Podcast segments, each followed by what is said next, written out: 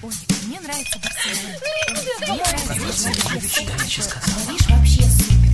Светский разговор.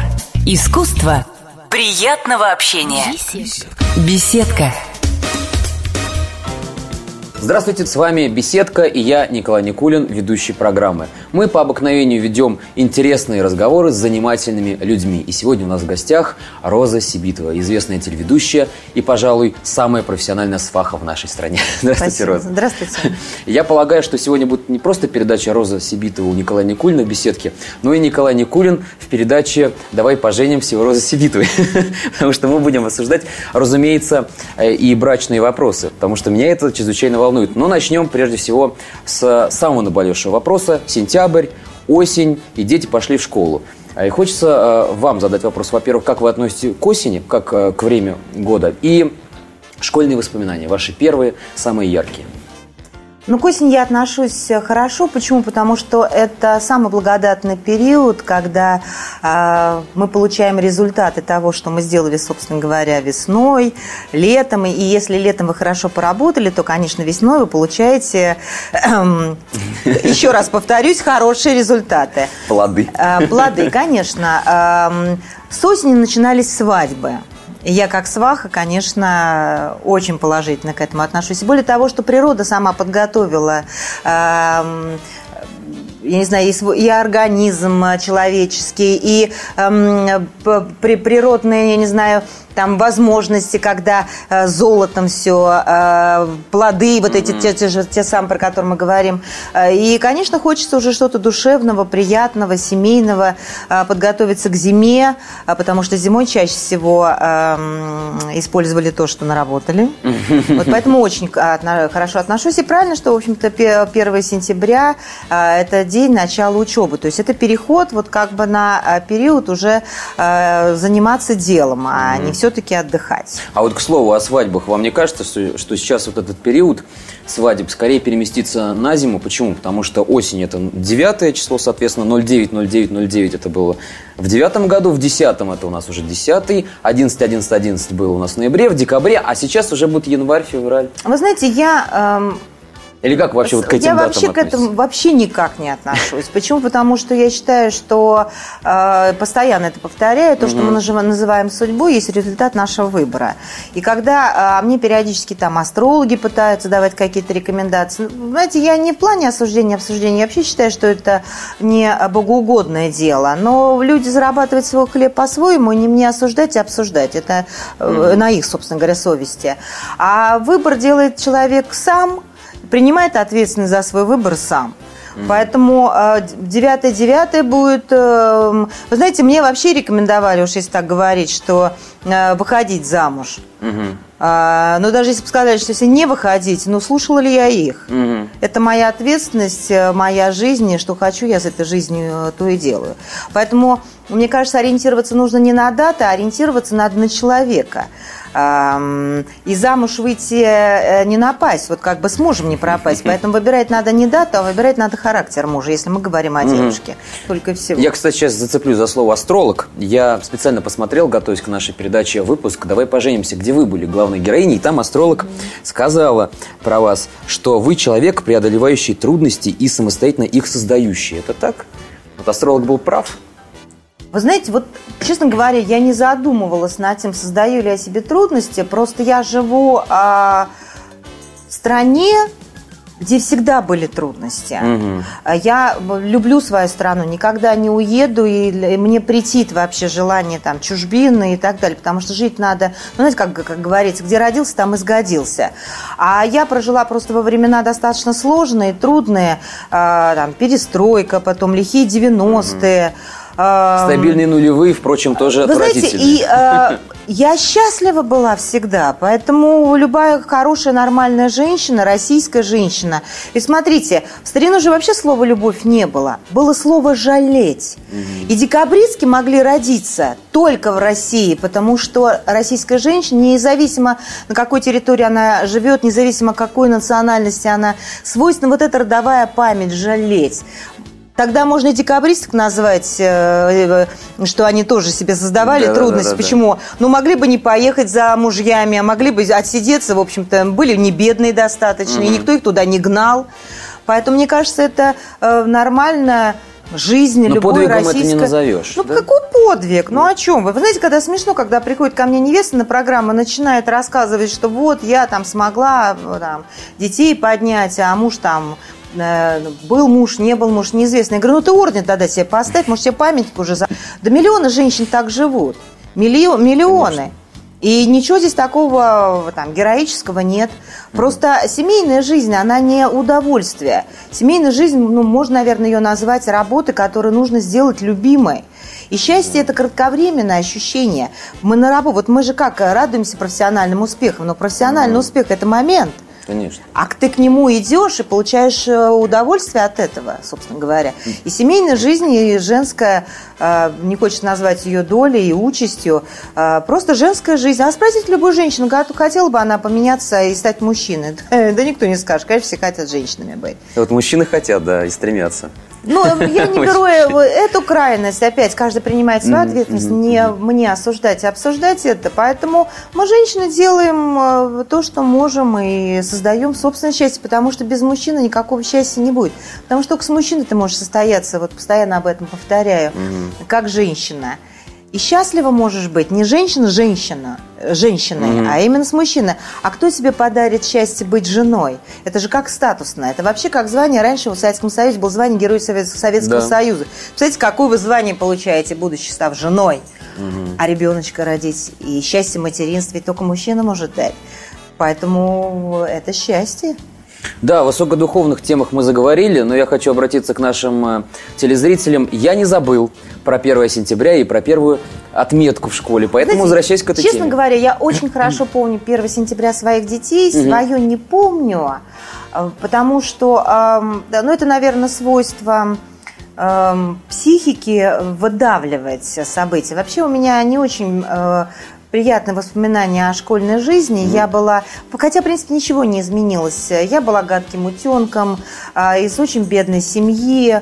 а, и, в то, и в то время были м, там богатые э, хулиганы, середнячки и никакие. Вот я была никакая, собственно говоря. Э, И поэтому благодаря, в общем-то, спорту я как-то могла жить обособленно. И э, училась я, первый класс я училась очень плохо. А Почему? Я еще была такая бунтарка. А, И продолжаете нужно- оставаться. Ну, наверное, может быть, это выглядит как бунтарство. На самом деле я... Нет, я дома очень ласково пушистая, а то, что вы видите эм, и в средствах массовой информации, и на телевидении, а, это даже не мой образ, это часть меня, которая доносит ту информацию ценную для меня, но вот таким способом. Но, к сожалению, по-другому меня не слышат. Ну, наиболее приглядной форме. Ну да. а дома, ну не кидаюсь я ни на кого, собственно говоря. Я ласковая, нежная, пушистая, пока не разбудит во мне зверя. Как, наверное, в любой женщине. Ну, а двойку первую помните? Вы знаете, у меня не было двойок, у меня были колы. Да, я очень хорошо помню, не знаю, это по 1 сентября, но, скорее всего, где-то в первых числах сентября я получила 4 как, кола или кола? Это если насадить. А, ну видите, вот э, я, все, я очень щепетильна к русскому языку. Кстати, у меня тройка была по русскому. М. Да, Это да, стимулирует, кстати, потом его Да, изучать. да, да. А вот когда я уже в 10, в восьмом классе я была, закончила, а, у нас раньше было 8 классов и 10 классов. А вот восьмой класс я закончила с одной четверкой. Все остальные пятерки были, кстати, четверка по русскому была. А, и 10 класс, но там было четверок побольше. Но не в этом дело.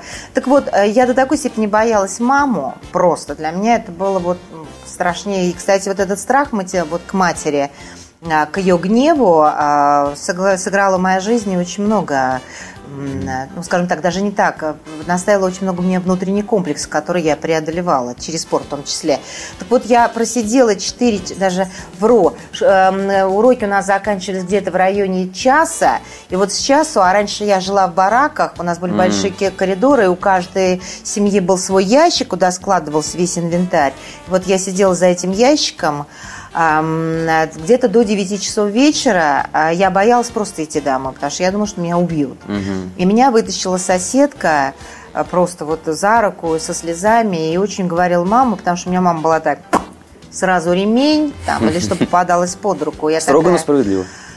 Нет, несправедливо. Девочек нельзя бить вообще. Вот я дочь воспитывала а, и воспитываю а, в, в радости. Девочка должна быть как маленькая принцесса. Ее А не будет ли она избалованной? Вот Не будет. Нет? При правильном воспитании не будет. Девочке надо всегда говорить, что она умница, красавица.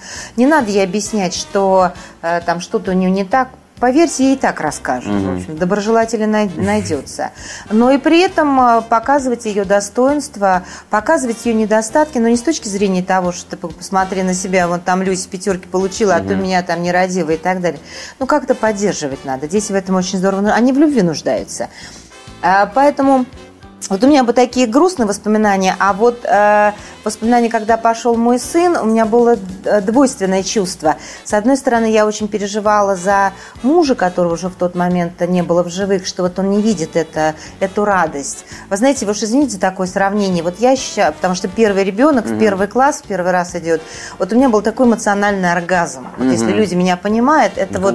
Более того, ра- Экстаз, да? родители больше переживали. Детям вообще было все равно.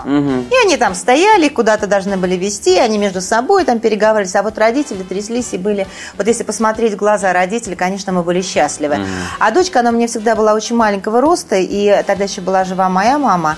Э, Она подарила дочери гладиолусы. А вот, ну, представляете, допустим, рост ребенка метр э, десять сантиметров, да, и гладиолусы, которые 75 сантиметров. И когда она это держала, у нее гладиолусы перевешивали, они все время падали. Вот. Но она была, конечно, красавица, такая маленькая принцесса, шла в первый класс. И это, здорово просто. Ну что ж, это событие можно... Поэтому это, я думаю, что день для родителей Да. больше, чем для детей. Это безусловно, и поэтому можно даже это событие окрестить как такой экстаз, переходящий в апогей, переходящий в апофеоз. Знаете, Да, ваш ребенок, ваш ребенок переходит э, некий рубеж, он ну, выходит из детства. Жребий И брошенный, там И вы всё, видите, да. как ваш ребенок повзрослел. Вот, вот не случайно это форма, портфель, э, цветы. И здесь, конечно, радость родителей. Как первый аттестат зрелости, я всегда говорю, вот если первый аттестат зрелости вы получаете, а, когда ваш ребенок идет в первый класс, и если у него нет проблем с учителями, э, с, с, с друзьями, у него много друзей, значит, ставьте себе пятерку, вы все сделали, вы воспитали правильно, создали благоприятные условия для ребенка, чтобы он адаптировался. Если ваш ребенок плохо учится, и у него нет ни контакта ни с учителями, ни с детьми, поставьте двойку себе.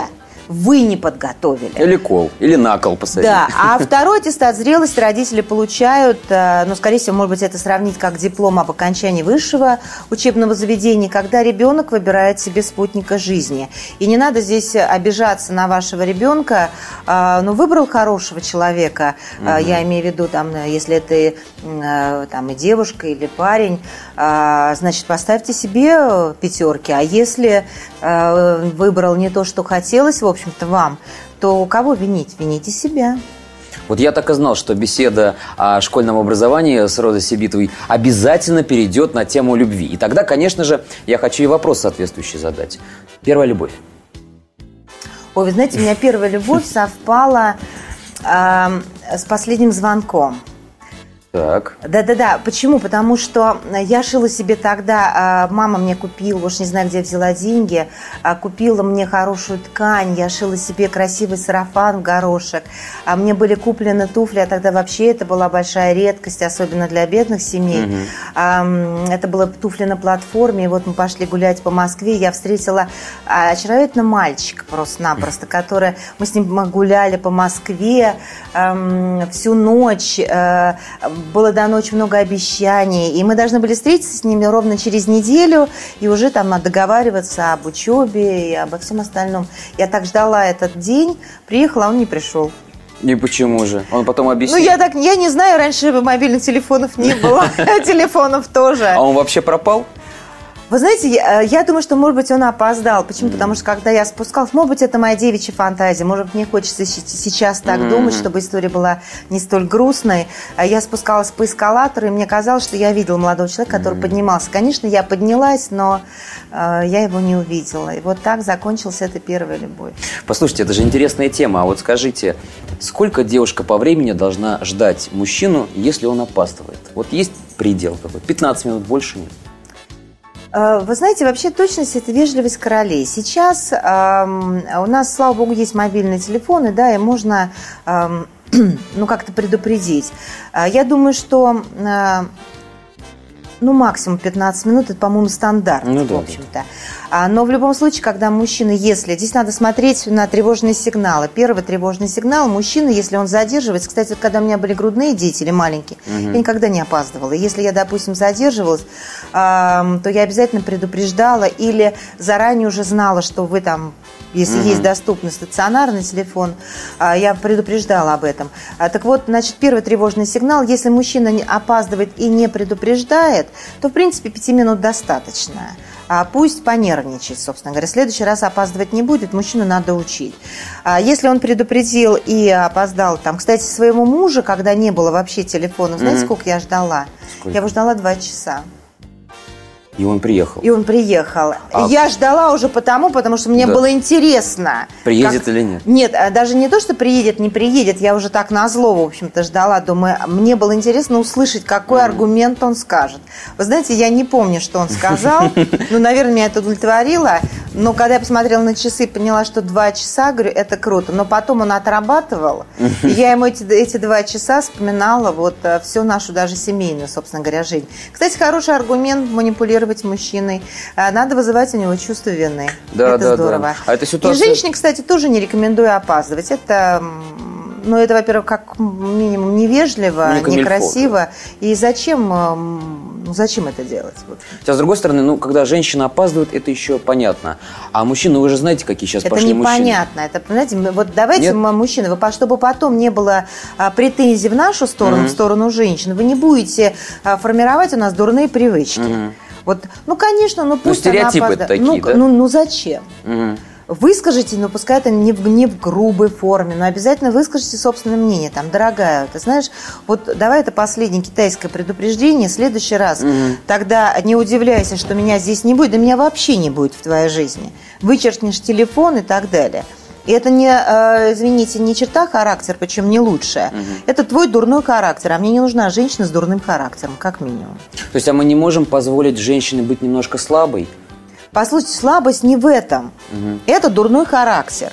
Женская слабость заключается в том, чтобы а, показать именно как раз свою силу. В чем? Вот когда вы немощные, когда вы болеете, я не знаю, когда вы нуждаетесь в нас, показать как мы можем э, вас поддержать. Мы же не, не станки должны, эм, я не знаю, там создавать. Да. А, Мы должны заботиться о вас прежде всего, реагировать и идти на первый зов, когда вам плохо. Найти нужные слова в поддержку, а не говорить, ну я ж тебе говорила. Ну да, да. А найти именно то, э, там, дорогой, ты самый лучший. Все идиоты просто-напросто, они тебя не понимают.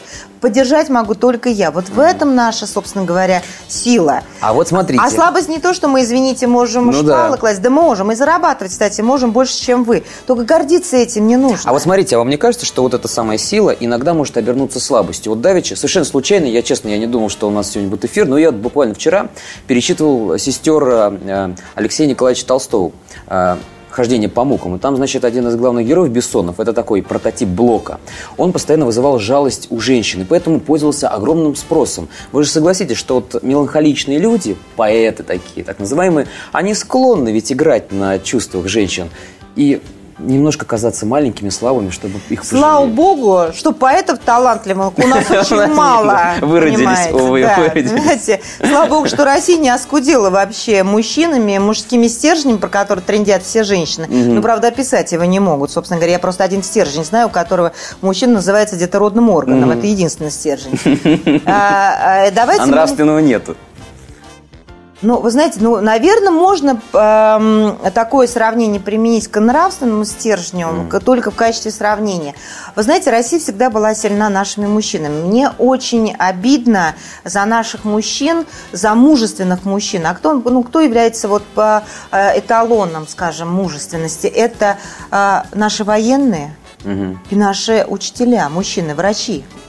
Ну, меньше всего, кстати, они и зарабатывают, в общем-то. Но у этих мужчин понимая, что а, время сейчас очень трудное и сложное, но они идут, защищают нашу родину, спасают нас и учат нас. Поэтому нет ничего мужественного. А сейчас, к сожалению, опять с вашей, в общем-то, подачи, а, давайте уж будем винить Уж себя, извините. да, а мы, ну, мы, мы тоже виноваты в этом. Э, вы же культивируете в нас вот потреби, так называемых потребительниц. Балуем. А, по- почему? Потому что, эм, ну, кто сказал, что мужественность определяется наличием а, суммы денег в кошельке или сексуальностью? Совершенно нет. Мужественность как раз именно вот то, о чем я говорю. А, Но а, во все времена, послушайте, я ничего нового не, не, от- не открываю. Все сказки, вся наша, все наше прошлое, которое, в общем, никто вспоминать не хочет, а надо вспоминать, потому что ничего нового никто не придумал. Всегда девушки хотели, только раньше девушки мечтали о принцах, сейчас мечтают об олигархах. Ну почему? Это самое простое. Мерседесе. Ну, ну тогда как минимум надо быть принцессой, да, потому что Конечно. Золушка была даже та же самая Золушка, которую все в сравнении используют, хотя там чистая психология. А, но она была не последняя девушка в королевстве, у нее так пап- папка-то был э, первый лесничий, в Да и симпатичная вообще. И если ты ходишь, если ты обычная девушка там из Иванова, и ты из обычной совершенно, но и неплохой семьи, так почему тебе не выйти замуж за простого парня, за Вася 15 автобазы? Ведь он не хуже. И денег он зарабатывает ровно столько, сколько может. И мечтает он быть слесарем, будучи слесарем пятого разряда, слесарем седьмого разряда. А ты-то сама кто? Ты там доярка, ты портниха. Да почему бы нет? И счастье он тебе принесет. А кто нас будет, извините, возить э, в автобусах, в троллейбусах? Кто нас будет обслуживать? Чего-то все, извините, мечтают быть там шоу-бизнес и так Да. далее. Поэтому давайте, хотите семейного счастья, будьте любезны, каждому свое.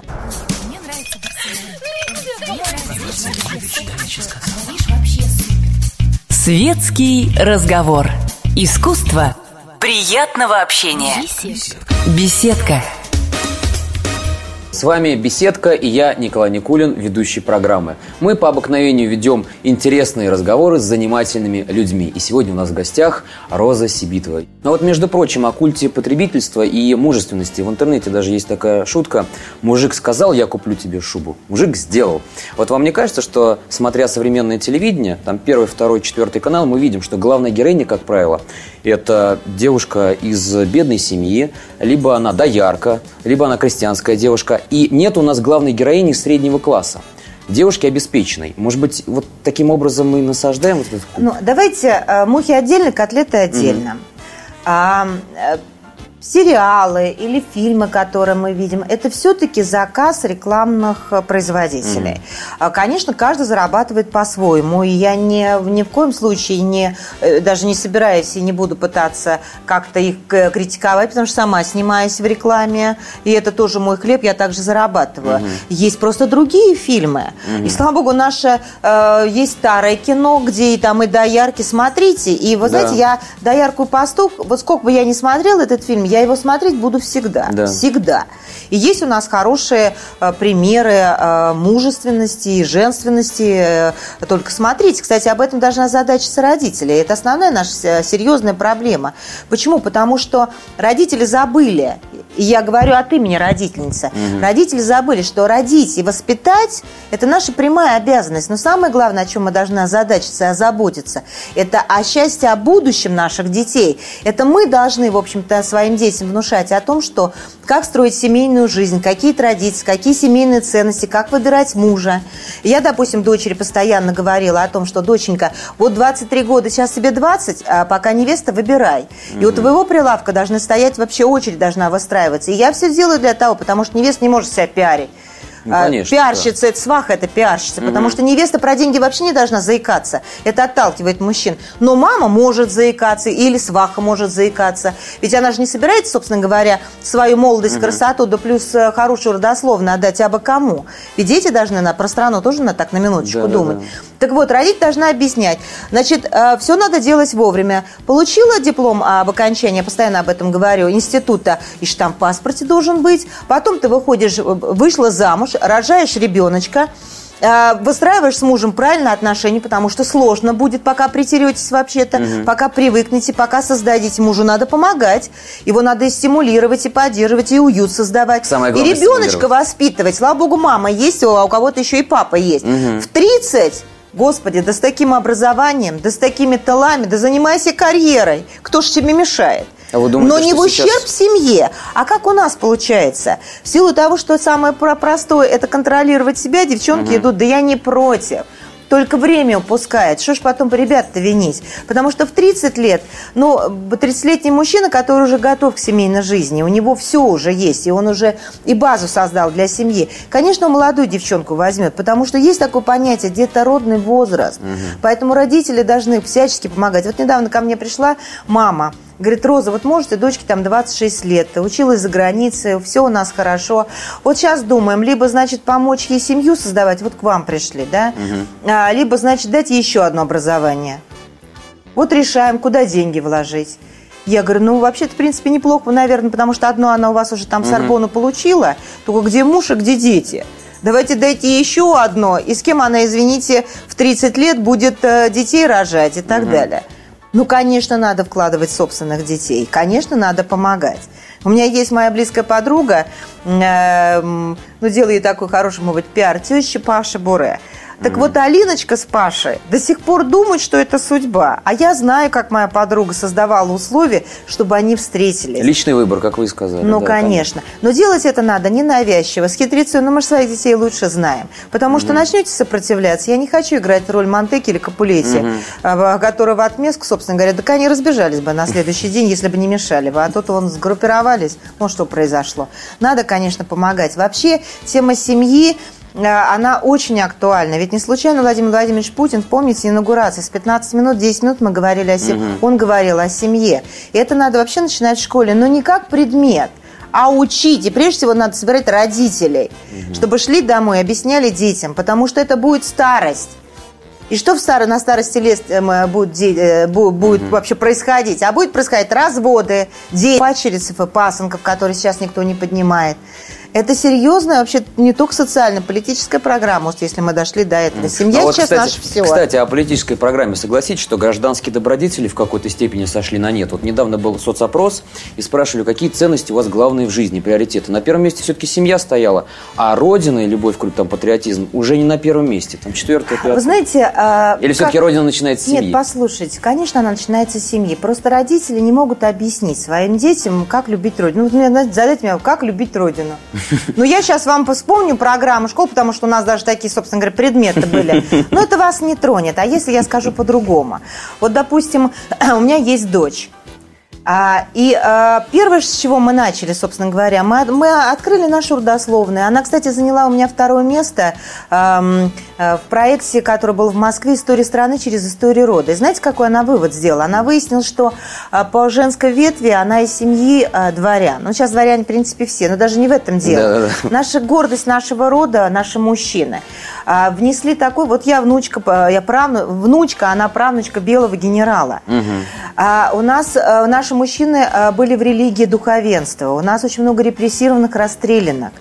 А, в- мужчины были военачальники, но самое ценное, какой сделала вывод моя дочь, ценность нашего рода была наши женщины. Потому что были писательницы, поэтому откуда мы пишем, Да-да-да. в общем-то. А были актрисы, и кое-что у нас есть. И было очень много талантов. Но самое ценное, а, у нас были всегда большие семьи. И что бы ни происходило, в какое время семья жила, не жила, а семьи так на минуточку и 13 детей, вот у моей бабушки были, дети не умирали. Самая ценность, и она про себя, и она мне говорит, мама, ты понимаешь, во-первых, я хочу жить в этой стране, потому что мои корни здесь. Во-вторых, мне не все равно, кто будет воспитывать и кто будет рядом с моими детьми, когда я буду работать. Я знаю тебя, я знаю наш род. И я хочу, чтобы мои дети, мои вот бабушки с той стороны тоже, собственно говоря, внесли свою лепту. И сказки рассказывали, и истории. Меня же мой дедушка сажал на колени и рассказывал про Чапаева, про Буденного. И, конечно, я хотела и брать, и ехать на БАМ. Вот с чего начинается, с истоков. Да, это очень хорошо. К и Корням, когда мой друзья, корням. сын должен был идти в армию, и, к сожалению, он не пошел, а для меня, для женщины, это тоже тема очень была злободневная. Конечно. Это единственный кормилица в семье. И я ему говорила так, сынок, когда ты будешь в армии, ты думай о другом, что ты не просто Родину защищаешь, а Родина это, это там. Ты защищаешь меня, Вот думай обо мне, как о матери, думай о своей сестре.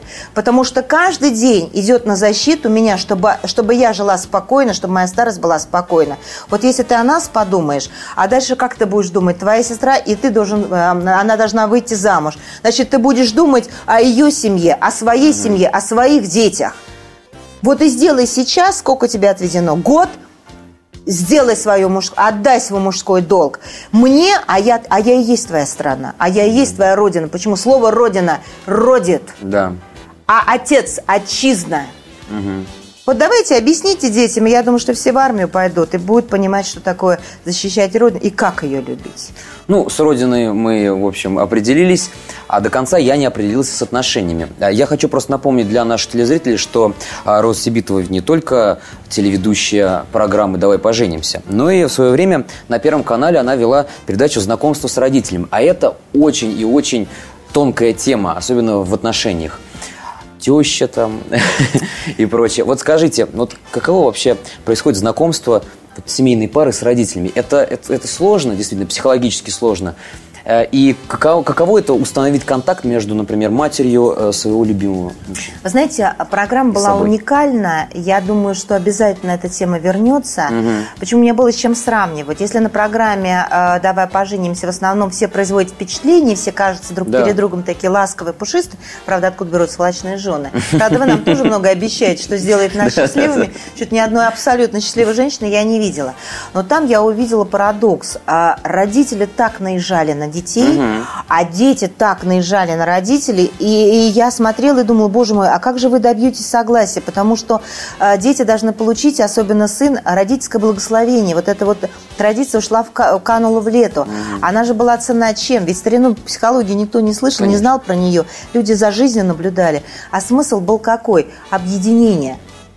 А Должны объединиться были два рода. Поэтому, когда сын спрашивал благословение у родителей, родители, первое, подтверждали его совершеннолетие, что сын вырос, и он может идти уже в свободное плавание. И второе, они говорили, да, мы согласны с твоим выбором, мы согласны объединиться с этим родом, потому что мы разные.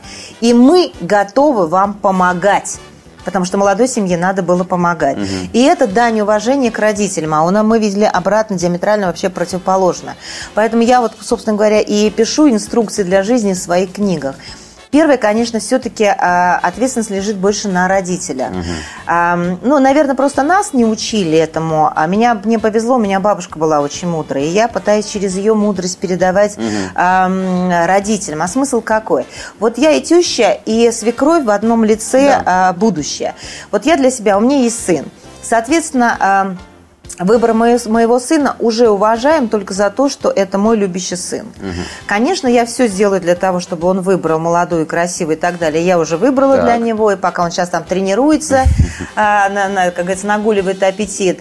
А, И, конечно, благословение он у меня получит. Но я должна понимать, что женщина, которую он выберет, я должна не просто уважать, я должна ее научить всему, потому что это мой ро- родненький Да. сыночек. Я не вечная. Только мать знает, как любить своего сына, значит, я его жену должна всему научить, как заботиться, как любить, как манипулировать, кстати, как сделать так, чтобы он захотел то, чего не хочет. И чтобы, уйдя в тот уже мир, я была спокойна, что мой сын находится в хороших руках, а я, как его мать, сделала все для того, чтобы создать ему комфортные условия. Поэтому, конечно, я буду искать и контакт, и, и хитростью всяко разное, не знаю как, но обязательно, конечно, и э, сделаю все, чтобы э, моя невестка э, была любимой. Невестка, что она должна? Она должна понимать, что путь к сердцу матери лежит, конечно, через любовь к сыну. Поэтому она должна стать дочерью мне, больше, чем дочери собственных родителей, потому что родители всегда любить будут. Да, конечно. А ей надо наладить контакт, потому что я ее союзница, поэтому со мной бодаться не нужно. Ну, вообще с любой свекровью бодаться не нужно. Ну, как правило, А относительно, поэтому, когда вы идете на, эм, на встречу с родителями, да, вот Так. на тот самый сговор, Да. обязательно спросите вашего избранника, что любит мама, какие подарки нужны. Уважить родителя надо. Обязательно оденьтесь, пусть вам он его расскажет, что мама предпочитает. Может, она консервативных взглядов, а может быть, наоборот, она, извините, в такой степени продвинутая. Вы придете в каком-то строгом одеянии, она подумает, у не-не-не-не. Ботаник. Поэтому, да, ваш э, молодой человек и ваш будущий там супруг или ваш мужчина, который рядом с вами, пусть он вам даст подробные инструкции, что нужно сделать, как к маме подластиться, какие подарки подарить. Значит, относительно, допустим, жениха. Ну, теща, конечно, хотя очень много анекдотов именно про тещу, она должна понимать, что моя доченька, отношение сына к дочери совершенно разное. Если сыну многое позволено, дочери не позволено. это. И я, как говорится, как теща, ноги вырву, в одно место вставлю, кто мою дочь обидит. И сын, собственно говоря, мой тоже знает об этом. Поэтому, конечно, я буду смотреть, потому что отца у нас нет, я вдова в первом браке. Я буду смотреть, конечно, как, как он любит, в какие руки я отдаю свою доченьку. И относительно меня, конечно, он должен ластиться. Он должен показать, что я отдаю дочь хорошие руки. Поэтому показать всю свою мужественность, всю свою состоятельность, показать, какой он мужчина ласковый, Соответственно, Да. конечно, подарочки. Моя дочь даст подробную инструкцию, как это. Большинство, кстати, меня боится. И правильно боятся, значит, уважают. И, конечно, я буду всячески ему помогать и подсказывать, как, не с моей, как ему с моей дочерью жить. У моей дочери, как у любой современной девушки, характер не подарок. Я, Да. Кэт, она то же самое. Ей практически каждый день говорю, говорю, Ксюня, научись язык прикусывать. И более того, если хочешь удержать своего, свою, чтобы семья у тебя была крепкая, удержать своего любящего мужа, обязательно сначала, прежде чем свой ротик открыть, позвони мне и поговори со мной. Это ты со мной можешь капризничать. Я твоя мама, твоя родительница, я все стерплю, на то я и мать. А с мужем таких вещей у тебя вообще это не проходит. Поэтому адаптируй информацию и ласково, нежно, а лучше начиная с конца, донеси ему то, чего бы ты хотела. И, и капризничать тоже надо уметь, собственно говоря. Без каприз тут не обойдешься. Но надо это делать очень правильно. Спасибо большое. Это была передача «Беседка». С вами был Николай Никулин. Всем пока-пока. Горячий кофе, светский разговор, интересные персоны, хорошая компания, беседка, уютное место для душевного разговора.